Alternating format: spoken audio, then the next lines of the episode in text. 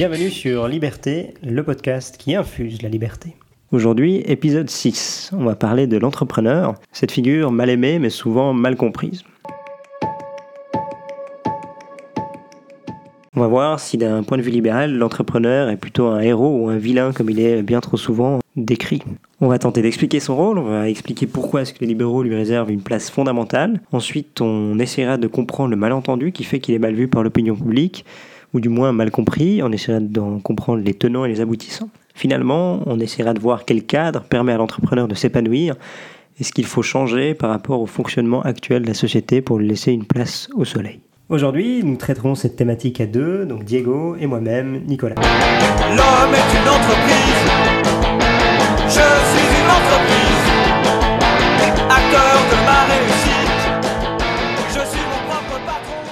Pour nous, l'entrepreneur, c'est pas une machine qui fait simplement ce que pourrait faire n'importe qui, donc enregistrer des coûts et euh, décider en fonction. Non, il y a aussi besoin d'un peu plus, il y a besoin d'intuition, il y a besoin de vision, il y a besoin de, de capacité à voir ce que d'autres ne voient pas.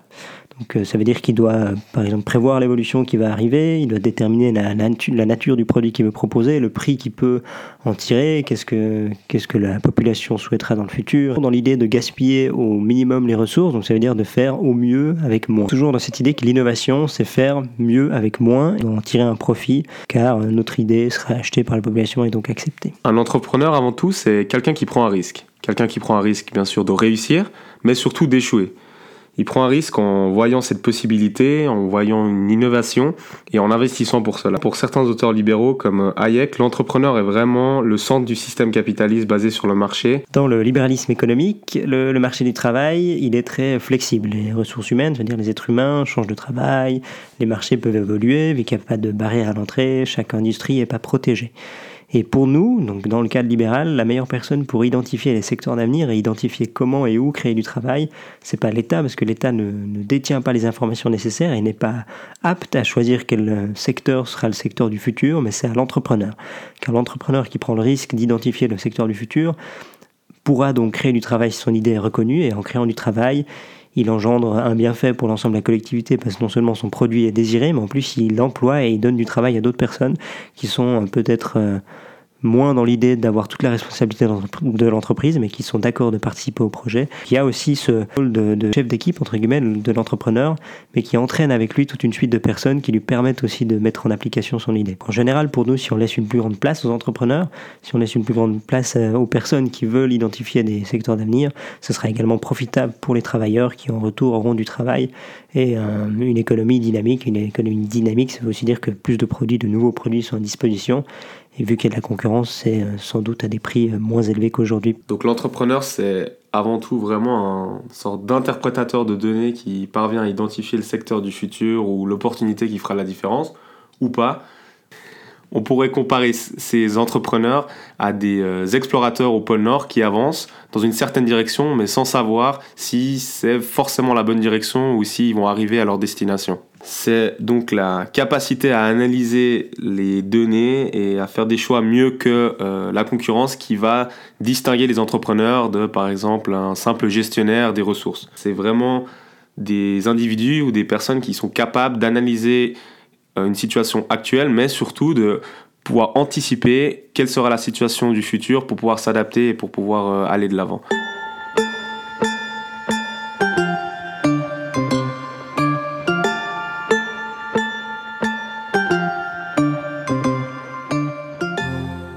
Alors cet entrepreneur, est-ce que c'est un héros ou un vilain? Bien souvent, ce malentendu existe, subsiste au sein de la population. En général, on le résume à un capitaliste véreux, sans pitié, pour qui la fin justifie toujours les moyens. C'est pas vraiment une image positive. On va essayer de comprendre pourquoi est-ce qu'il est euh, mal vu. La première chose, le malentendu, à notre avis, peut s'expliquer en raison d'une alliance qui existe parfois et qui est dénoncée par Hayek, par exemple, entre les conservateurs et les libéraux. Donc dans le grand public, il y a une sorte de confusion entre les deux, on n'arrive pas très bien à différencier, et c'est peut-être pour ça que l'entrepreneur est mal vu. C'est une alliance qui a des effets euh, pervers et des conséquences dans l'opinion publique. Finalement, quand on est libéral, C'est comme si on était juste de droite et anti-impôt. C'est une sorte de résumé, on n'arrive pas vraiment à comprendre pourquoi est-ce qu'on est contre les impôts, qu'est-ce que ça implique, qu'est-ce qu'on souhaite comme alternative, et on résume ça à la juste opposition à l'impôt. Les libéraux se battent, par exemple, contrairement aux conservateurs, contre toute rente, qu'elle soit privée ou publique, contre toute euh, intervention de l'État ou tout avantage donné par la loi. De manière générale, les alliances entre les libéraux et les conservateurs se passent toujours avant les élections, mais une fois les élections passées, les conservateurs ont un rôle plus important, ont des relais plus importants que les libéraux, et donc on, étouffe un peu le combat des libéraux. Ce qui fait que cet amalgame est au final assez profitable seulement aux conservateurs et pas vraiment aux libéraux. On est d'accord sur l'idée de combattre l'augmentation de l'impôt, mais sur les raisons on n'est pas forcément d'accord, et nous ce qui nous importe en premier lieu, c'est de supprimer des barrières à l'entrée les barrières à l'entrée, ça veut dire que le marché ou que le fait d'exercer un métier ne doit pas être limité à l'entrée. Donc on ne doit pas interdire à quelqu'un qui souhaite donner, enfin, proposer une idée alternative à ce qui se fait déjà, on ne doit pas lui interdire de le faire. Donc si quelqu'un vend par exemple du raisin, on ne doit pas interdire à une nouvelle personne de vendre du raisin sous des prétextes divers, euh, que ce soit administratif, euh, des normes d'hygiène, etc., etc. Pour nous, il faut vraiment ouvrir tous les marchés, que toute personne qui veut proposer quelque chose puisse le faire.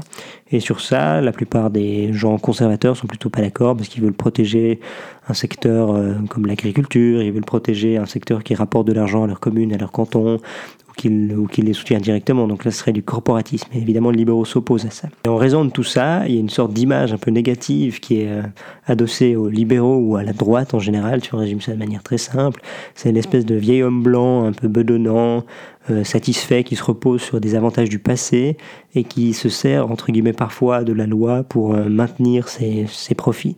Et donc on appelle ça vivre d'une rente. Parce que vivre d'une rente, ça veut dire être protégé contre la concurrence et ne pas avoir de, de nouveaux challengers et ne pas être remis en question. Donc c'est très clair que les libéraux se voient plutôt dans le rôle dynamique d'un entrepreneur jeune ou moins jeune, c'est pas tellement ça. Ce qui est important, c'est que c'est des personnes qui veulent prendre des risques qui prennent aussi le risque d'échouer. Donc c'est ça qui nous intéresse en tant que libéraux. Un autre aspect qui pourrait expliquer ce malentendu, c'est l'idée qu'on se fait peut-être d'un entrepreneur qui est néfaste, qui exploite ses employés et va récolter le fruit de leur travail sans effort.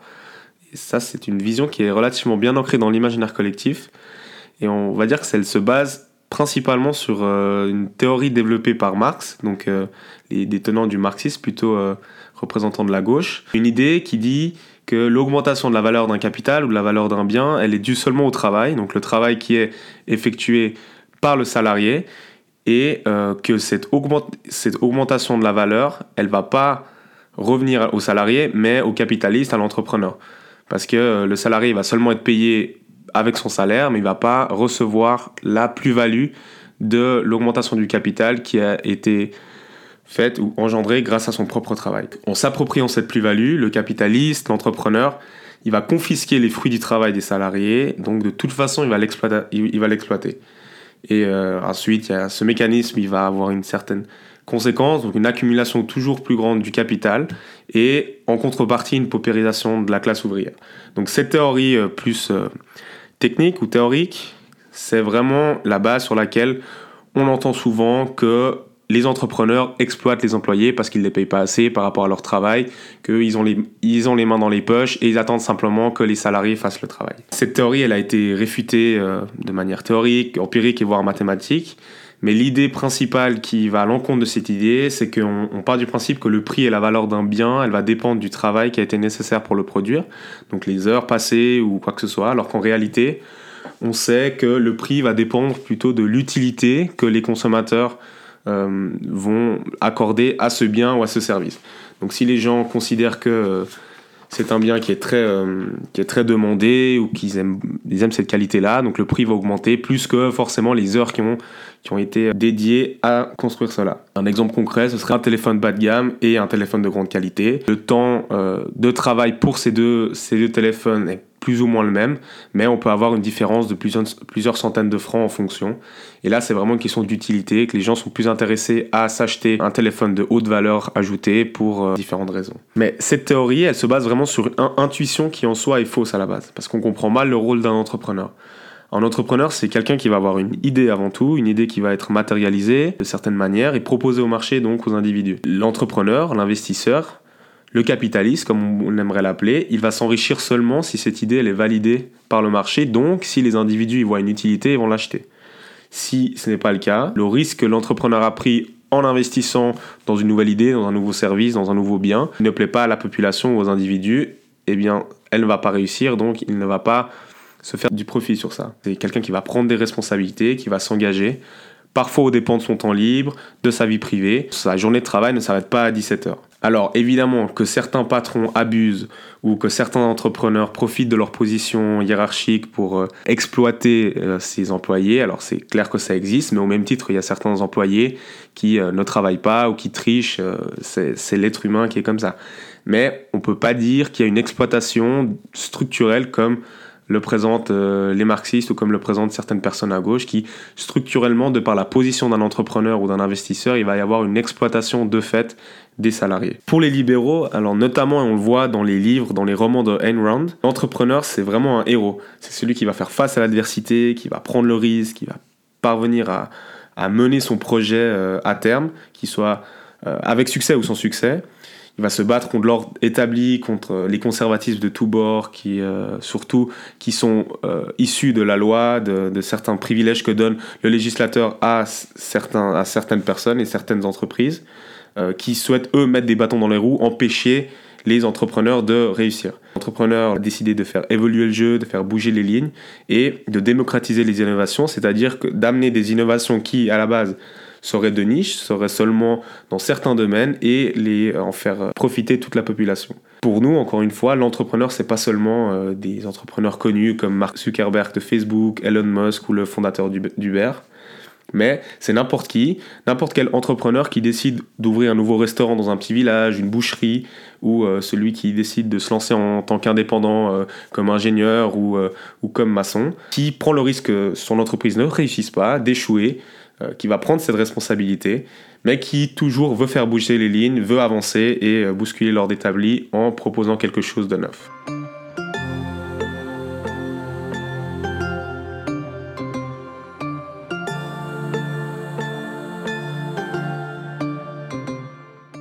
La question suivante, c'est la différence entre le libéralisme et le capitalisme de connivence qu'on a un peu abordé avant. Donc là, on parle de la structure.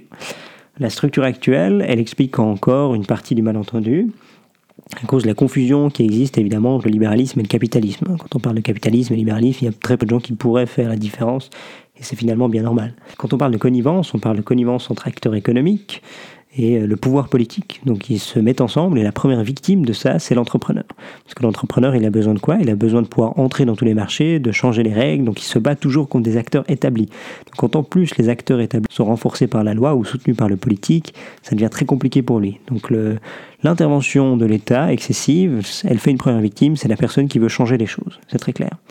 Et ce qui est encore euh, pire, c'est que finalement, l'entrepreneur, vu qu'il veut changer les choses et vu qu'il est dans, un, dans, une action entre guillemets éphémère, vu que tu changes une seule fois les règles du jeu, il n'y a pas vraiment de lobby. L'entrepreneur, il ne peut pas être représenté parce qu'il n'y a pas de retour sur investissement direct avec l'entrepreneur. On ne peut pas dire qu'il y a un lobby des entrepreneurs d'un certain secteur, vu que l'entrepreneur en soi, il ne sait pas vraiment comment et quand est-ce qu'il va entreprendre dans le futur, dans quel secteur, qu'est-ce qui va changer, etc. Donc il n'y a pas de raison politique, il n'y a pas une raison de lui accorder un marché politique, vu que c'est des gens qui finalement se battent contre toute intervention de l'État. Dans la version libérale du capitalisme, l'État il n'interfère pas dans l'économie, sauf peut-être pour assurer les missions régaliennes, donc la justice, la police et ce genre de choses. Pour nous, tout capitaliste de connivence, ce qui veut dire que certains secteurs sont avantagés par la loi et par l'État, ça va à l'encontre de tout ce qu'on souhaite. Car non seulement l'État qui interfère, il met à mal les règles, il met à mal l'équilibre qui pourrait se trouver, et surtout, il, défend certains intérêts, donc ça veut dire qu'il agit par corporatisme, trouve que certaines structures doivent être maintenues, d'autres pas. Donc on est finalement très très dépendant du pouvoir politique si on veut changer quelque chose. Et pour nous, ça ralentit l'entier. Ça permet pas d'identifier les nouvelles façons de faire, les nouveaux produits intéressants, etc., etc. Donc c'est au final le consommateur et vous en tant que citoyen qui êtes prétérité par cette façon de faire. L'intervention de l'État, elle peut être soit directe par la loi, elle peut être indirecte sous forme de subvention. Quand on subventionne quelque chose, c'est-à-dire qu'on peut maintenir en vie des secteurs qui ne le seraient pas par la simple demande des citoyens. Donc c'est-à-dire que les citoyens ne sont pas vraiment intéressés par les produits de cette de cette branche, de cette activité, mais qu'en raison de l'intervention politique, ils subviennent toujours, ils sont toujours là. Donc là, il y a des exemples qui sont nombreux dans l'agriculture, parfois dans le tourisme, et dans tout autre secteur qui est subventionné euh, par l'État. C'est des logiques qu'on retrouve dans la plupart des pays euh, entre guillemets démocratiques où il y a un marché politique. Ça donne des exemples très concrets comme les paysans à qui on accorde des subventions généreuses sans toujours mettre des règles environnementales fortes pour qu'ils respectent au moins la nature pour laquelle ils sont censés euh, être subventionnés et en même temps on ferme les frontières. Donc c'est-à-dire qu'en plus les protéger, on les soumet pas réellement à la concurrence étrangère. Donc c'est en plus d'être un corporatiste, c'est un peu nationaliste. Donc c'est pas quelque chose qui nous nous parle et c'est un exemple très concret. C'est donc contre ce genre de rigidité et ses avantages qu'un entrepreneur se bat fondamentalement. Et c'est pour ça qu'un libéral est plutôt dans le camp de l'entrepreneur que le contraire. Pour nous, ce qui compte, c'est d'abattre des rentes et que l'État cesse d'en accorder et que le marché soit libre. Donc l'échange entre les individus soit libre. Comment fonctionne ce système de recherche de, de situations de rente En résumé, Aujourd'hui, on entend souvent le concept de justice sociale, que certaines, qu'on devrait faire de la redistribution d'un tel groupe social à un autre pour euh, rééquilibrer des déséquilibres, justement. Mais le problème avec ça, c'est que ça, ouvre la porte à des interventions arbitraires de l'État. Donc certains groupes vont bénéficier euh, d'argent ou de soutien, ce ne sera pas forcément les plus nécessiteux, mais ceux qui arrivent à mieux s'organiser en groupe d'intérêt pour mettre la pression aux bons endroits de l'État pour recevoir, euh, pour recevoir de l'argent, pour recevoir des aides ou des, subventions.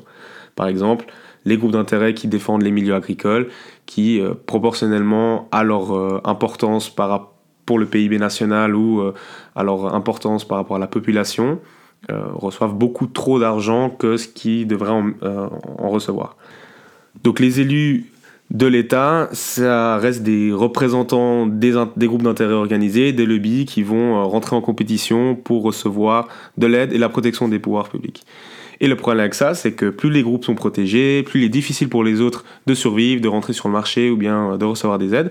Alors eux également, ils vont se mobiliser pour demander aussi de l'aide. Si vous avez aidé un tel euh, groupe, nous aussi, on mérite et on, euh, on a besoin d'avoir de l'aide. Donc c'est vraiment un cercle vicieux où tout, chaque groupe d'intérêt, chaque secteur euh, de la société va demander sa propre aide spéciale parce qu'ils en ont besoin tout autant que les autres. C'est pour ça que les libéraux défendent vraiment une société libérale sans recherche de rente, sans État qui peut accorder des privilèges ou des subventions à certains groupes ou à certains secteurs et euh, ce qu'on appellerait le capitalisme de connivence. C'est vraiment pas ça que les libéraux défendent, mais ils défendent vraiment une société libre et ouverte, comme dit avant, où l'entrepreneur peut euh, s'épanouir, peut créer, peut vendre, et que les euh, consommateurs soient vraiment au centre et qu'ils ne soient pas prétérités pour protéger tel ou tel secteur. Alors, en conclusion, les libéraux comme Hayek, ils défendent une société entrepreneuriale et non pas une sorte de féodalisme capitaliste, comme ils pourraient l'appeler.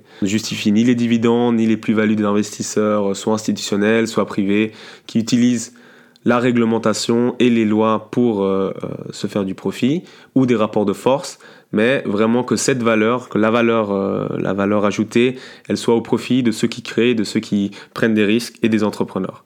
Donc il faut veiller le plus possible à ce que les profits restent dans les mains de ceux qui découvrent, de ceux qui font, et pas de ceux qui sont, par définition, grâce à l'État.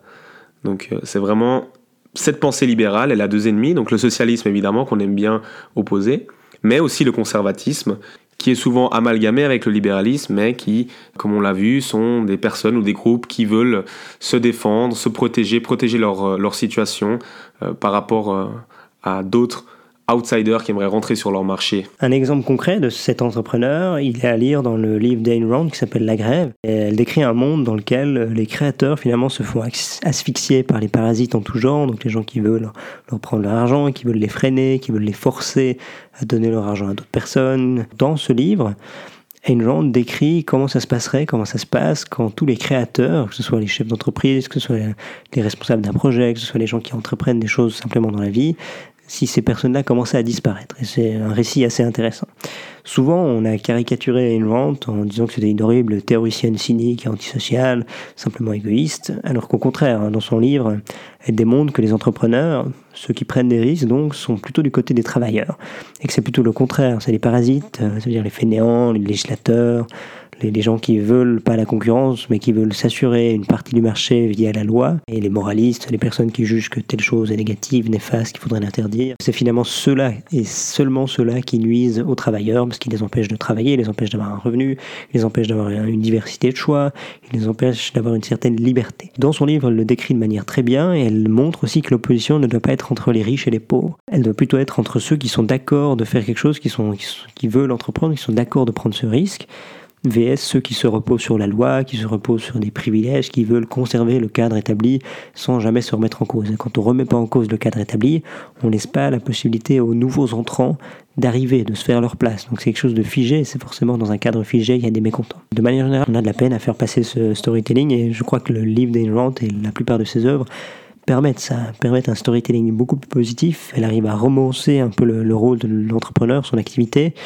et elle agit en termes d'une sorte de soft power pour faire comprendre par les exemples très concrets en quoi son rôle est important et décisif et intéressant pour tout le monde, pour l'ensemble de la population, quel que soit son niveau de revenu social, qu'on ait du capital, qu'on soit un, immigrant, qu'on soit tout nouveau dans un pays, etc. etc. Donc il n'y a, pas de, de frontières euh, à l'entrepreneur, enfin, il profite à l'ensemble de la société. Maintenant qu'on a vu quel était le rôle de l'entrepreneur et pourquoi est-ce que les libéraux étaient plutôt de son côté, on va voir quel cadre permet au mieux à un entrepreneur de s'épanouir, de trouver de nouveaux marchés et donc d'être au service euh, du reste de la population. Pour nous, la piste principale, c'est d'arrêter d'octroyer des rentes, des avantages, que ce soit des privilèges par la loi. Car pour nous, c'est avant tout le processus de concurrence par lequel les entrepreneurs euh, s'efforcent de découvrir avant les autres ce qui serait intéressant pour la population, qui est la solution. Et ce qui est intéressant dans un monde euh, où les entrepreneurs sont mis à l'avant, c'est quand un entrepreneur a une bonne idée, elle est forcément rapidement copiée par d'autres qui trouvent d'abord simplement qu'elle est bonne et donc ils veulent également la proposer à la, population et donc soit ils arrivent à mieux interpréter les données que l'entrepreneur qui est à la base du projet et du coup il gagne des parts de marché ou alors l'entrepreneur de base a une meilleure gestion des informations, une meilleure gestion du processus de vente, etc. Il peut garder son profit. Mais donc le profit n'est jamais fixe, ça veut dire qu'il est toujours soumis à l'idée qu'une autre personne peut essayer de tenter de faire mieux que nous. Donc c'est même en tant que consommateur c'est intéressant parce qu'on peut avoir une diversité des produits, des approches, on avoir des gammes différentes de prix et c'est pour nous la solution euh, parfaite. La réglementation publique ne doit donc pas permettre à des producteurs de transformer leurs profits euh, initiaux, comme on l'a vu avec un entrepreneur qui crée quelque chose. On ne doit pas pouvoir transformer cette idée initiale qui amène des profits en rente pour le reste de sa vie. L'idée, c'est que, évidemment, la meilleure idée soit toujours liée à du profit, mais que le profit ne soit pas bétonné et que toute personne puisse le challenger.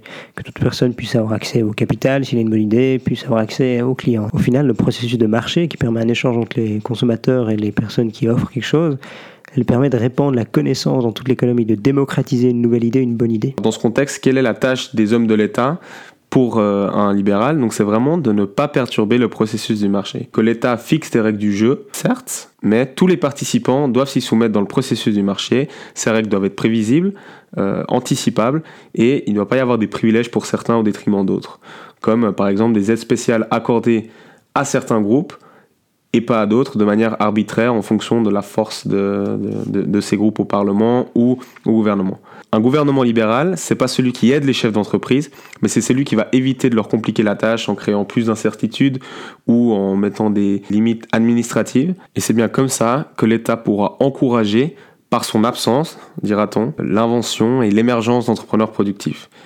Et en soi, c'est pas important de savoir si l'origine de l'invention, elle vient du privé ou du public, à notre avis. Et souvent, euh, les libéraux ne, jurent que par des inventions qui sont issues du privé et, ils n'acceptent rien qui vient du public.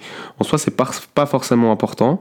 Ce qui compte, c'est qu'elles soient démocratisées et accessibles par un entrepreneur, donc un privé. Euh, on compte plus euh, toutes ces inventions mal vendues, mal racontées, qui ont été en avance sur leur temps.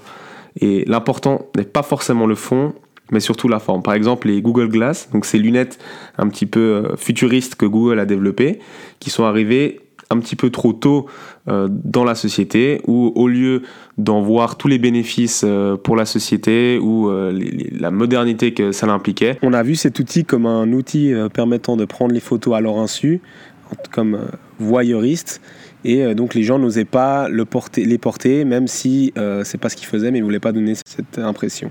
lunettes c'est mon surdoué. quand on parle de conservateurs ou de capitalistes, c'est des personnes qu'on arrive facilement à identifier. C'est des gens qui sont structurellement au pouvoir, que ce soit économique ou politique. Alors qu'un entrepreneur en soi, c'est pas forcément un individu, mais une mentalité, une manière de faire. On devrait donc beaucoup plus parler de moments entrepreneuriaux que d'individus entrepreneurs parce que les découvertes entrepreneuriales, elles sont ponctuelles et réalisées par des acteurs qui changent ensuite. Donc euh, tu peux être entrepreneur pendant 10 ans et ensuite te reconvertir dans un autre domaine qui ne dépend pas de euh, l'idée que tu as eue ou de l'investissement que tu as fait. Donc c'est pour ça que c'est difficile d'incarner dans l'imaginaire collectif ce qu'est un entrepreneur. Et donc ça, ça a plusieurs conséquences négatives. Alors tout d'abord, une des raisons pour laquelle on fait ce podcast pour expliquer et développer ce que c'est euh, que la, figure d'un entrepreneur et pourquoi elle est positive euh, selon nous, mais aussi c'est plus difficile pour les entrepreneurs à s'organiser sur ce marché politique pour recevoir des bénéfices, pour recevoir euh, des privilèges de la part de l'État, parce que c'est c'est une corporation qui n'en est pas une par définition parce que c'est toujours au mouvement. Ça les oblige systématiquement à s'effacer devant les conservateurs ou même euh, les agriculteurs ou bien les représentants des locataires par exemple, qui sont beaucoup plus faciles à identifier et à s'organiser pour atteindre euh, leur objectif. Voilà, c'est fini. On attend ressasser les mêmes théories dans un premier temps, on a résumé quel était pour nous le rôle et la définition de l'entrepreneur. On a vu que les libéraux étaient dans le camp des entrepreneurs simplement parce qu'ils avaient une importance, que ce soit dans la démocratisation des innovations ou dans leur rôle de simplificateur et d'accélérateur du capitalisme, c'est-à-dire de mettre en cause l'ordre établi et de faciliter l'accès des nouveautés jusqu'aux consommateurs. On a vu que par définition, c'est le seul qui n'avait pas de lobby et qu'il était finalement victime de ce marché politique qui faisait que chacun devait se battre pour sa part du gâteau. L'entrepreneur n'est pas défendu par la politique, dans le marché politique, car simplement il ne correspond pas au profil de ce que pourrait défendre un politicien, vu que son action est euh, spontanée, momentanée, sur le court terme, toujours changeante, et que ce n'est pas vraiment des individus qu'on peut identifier comme entrepreneurs, mais avant tout un état d'esprit. On a ensuite tenté de comprendre le malentendu qui règne euh, autour de la figure de l'entrepreneur dans l'opinion publique, en démontrant qu'il était bien plus souvent un héros qu'un capitaliste euh, véreux donc tant l'existence du capitalisme de connivence que les restes, la présence de, cette théorie marxiste qui peuvent expliquer pourquoi on a cette image euh, dans euh, l'opinion publique. Mais on a vu aussi que les deux approches étaient des erreurs qui, qui ne résistent pas à l'épreuve des faits. Donc l'entrepreneur, c'est celui qui prend des risques, celui de réussir, comme on l'a vu, mais aussi et surtout celui d'échouer. Il est finalement au service des consommateurs, au service de la population en général. Et c'est bien eux, les consommateurs, la demande, qui va valider si la stratégie de l'entrepreneur, si ses choix, si sa manière de faire est la bonne ou non, en achetant ou pas les produits ou les services qu'il met à disposition. Donc finalement, on a essayé de définir euh, quel serait le cadre optimal qui permettrait à l'entrepreneur de s'épanouir avec le moins de barrières à l'entrée possible, avec le moins d'injustice. Alors ça passe euh, par différents moyens, donc une réduction du pouvoir arbitraire euh, d'intervention de l'État qui peut décider euh, quel secteur ou quel domaine il va vouloir ou il va pouvoir favoriser. Et ça, c'est un système qui donne trop de pouvoir aux différents groupes d'intérêt, aux différents lobbies qui, s'ils sont bien organisés, peuvent tirer la couverture à eux et euh, vont s'organiser pour justement profiter et bénéficier des avantages par la loi. Donc comme on a pu le dire euh, dans les différents podcasts, notre idée c'est vraiment d'être égaux devant la loi. Pour moi, le livre est tellement important que c'est un concept en soi. À la question qu'on pose souvent, quel livre amènerez-vous sur une île déserte mm. Mais une bibliothèque, pas un livre. Faut-il ne pas aimer les livres pour dire ça, c'est mon livre de chemin? Tu en as qu'un mon Dieu, quelle pauvreté. Comme à chaque fois, on a des pistes de lecture à vous conseiller. La principale, c'est La grève d'Ayn Rand. On l'a évoqué auparavant dans le podcast. Donc, Ayn Rand, à travers le, portrait d'entrepreneurs, le portrait de personnes qui, qui font, qui prennent des responsabilités face aux personnes qui sont, entre guillemets, des parasites, qui veulent les freiner. Ces entrepreneurs-là finissent par, entre guillemets, quitter le monde et laisser la place à toutes les personnes qui euh, les embêtaient.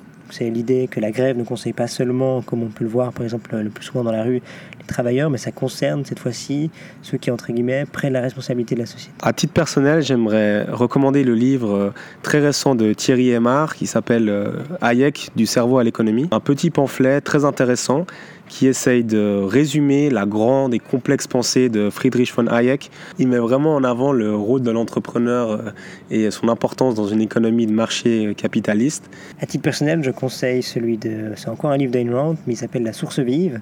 Elle met en scène, là c'est dans le monde de l'architecture, et c'est encore des profils euh, tout à fait atypiques, des grands volontaires qui s'affrontent face à toute personne qui ont plus de facilité de contact avec le rôle politique et qui n'ont pas tellement de peine avec le capitalisme de connivence. Tandis que le héros principal, il ne s'acoquine pas, il décide d'aller jusqu'au bout de l'aventure avec sa propre vision de la société.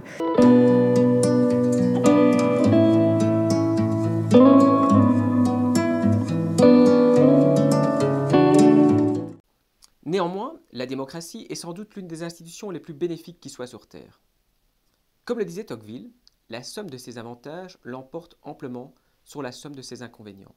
Dans le prochain épisode, nous nous intéresserons à la démocratie et à son impact, son influence sur la liberté.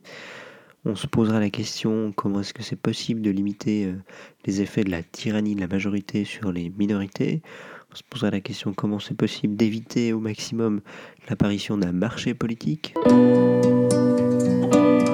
C'était Nicolas et Diego.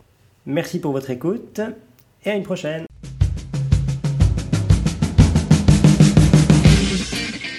Je vous demande de vous arrêter. Je vous demande de vous arrêter.